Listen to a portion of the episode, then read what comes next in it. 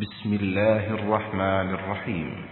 لا أقسم بهذا البلد وأنت حل بهذا البلد ووالد وما ولد لقد خلقنا الإنسان في كبد.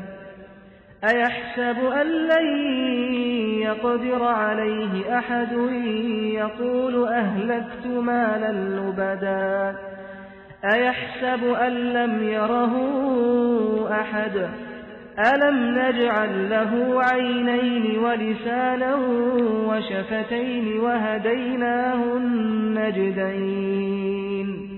فلاقتحم العقبة وما أدراك ما العقبة؟ فك رقبة فك رقبة أو إطعام في يوم مسغبة يتيما ذا مقربة أو مسكينا ذا متربة ثم كان من الذين آمنوا وتواصوا بالصبر وتواصوا بالمرحمة أولئك أصحاب الميمنة والذين كفروا بآياتنا هم أصحاب المشأمة عليهم نار مؤصده Sura Al-Balad, ang lungsod.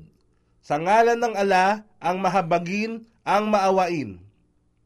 Isinusumpa ko sa lungsod na ito, ang Maka, at ikaw ay isang malaya na nananahan sa lungsod na ito. At isinusumpa ko sa nagsilang at ng kanyang isinilang. Katotohanan, aming nilikha ang tao sa pagpapasakit Inaakala ba niya na walang isang makapangyarihan na makapananaig sa kanya? Kanyang sinabi ng may pagyayabang, Ako ay naglustay ng napakalaking kayamanan. Pakiwari ba niya'y walang nakikita sa kanya? Hindi ba namin nilikha para sa kanya ang dalawang mata at ang dila at dalawang labi?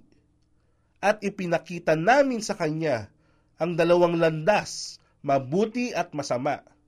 Subalit hindi siya nagsikap upang tumahak sa matarik na landas ng pagpapakasakit. At ano nga ba ang makapagpapaliwanag sa iyo kung ano ang matarik na landas ng pagpapakasakit? Ito ang pagpapalaya ng alipin.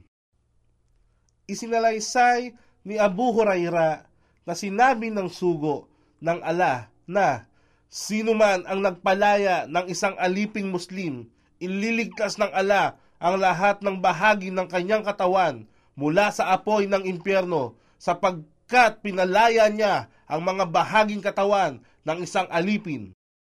Sahi Bukhari, Volume 3, Hadith bilang 673. O di kaya, ang pamamahagi ng pagkain sa araw ng pagkikahos sa kamag-anak na ulila. Tinipon ni Imam Ahmad na isinalaysay ni Salman bin Amir na sinabi niya na kanyang narinig ang sugo ng ala na nagsabing, ang kawang gawa sa daka sa taong dukha ay itinuturing bilang isang sadaka, samantalang kung ito sadaka ay ipinagkaloob sa isang kamag-anakan, ito ay binibilang na dalawang sadaka. Una, sadaka. At ikalawa, pakikipag-ugnayan sa kamag-anakan. Amad, versikulo 4, kapitulo 214. O sa dukha na nilugmok ng kahirapan na nakahandusay sa buhanginan. At sa gayon, kung ito ay kanyang nagawa, siya ay kabilang sa mga tapat na mananampalataya at nagpapayuhan sa isa't isa ng pagiging matiisin at nagpapayuhan sa isa't isa ng pagiging maawain. Sila ang nasa kanang kamay na mananahan sa paraiso at yaong hindi nanalig sa aming ayat.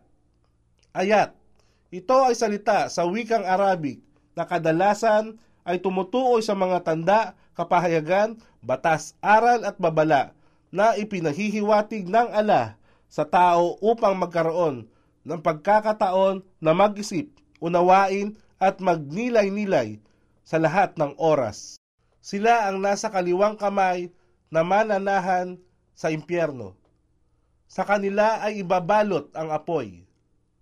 Binigkas ni Ibn Masud ang ayana ito at pagkaraan ay nagsabi, Yaong itatapon sa apoy ng impyerno, bawat isa sa kanila ay ilalagay sa magkakahiwalay na tabut, kahon ng apoy, upang hindi niya makita ang sino mang pinarurusahan sa apoy ng impyerno maliban sa kanyang sarili lamang. Tafsir Ibn Kathir, Tabari at Kurtubi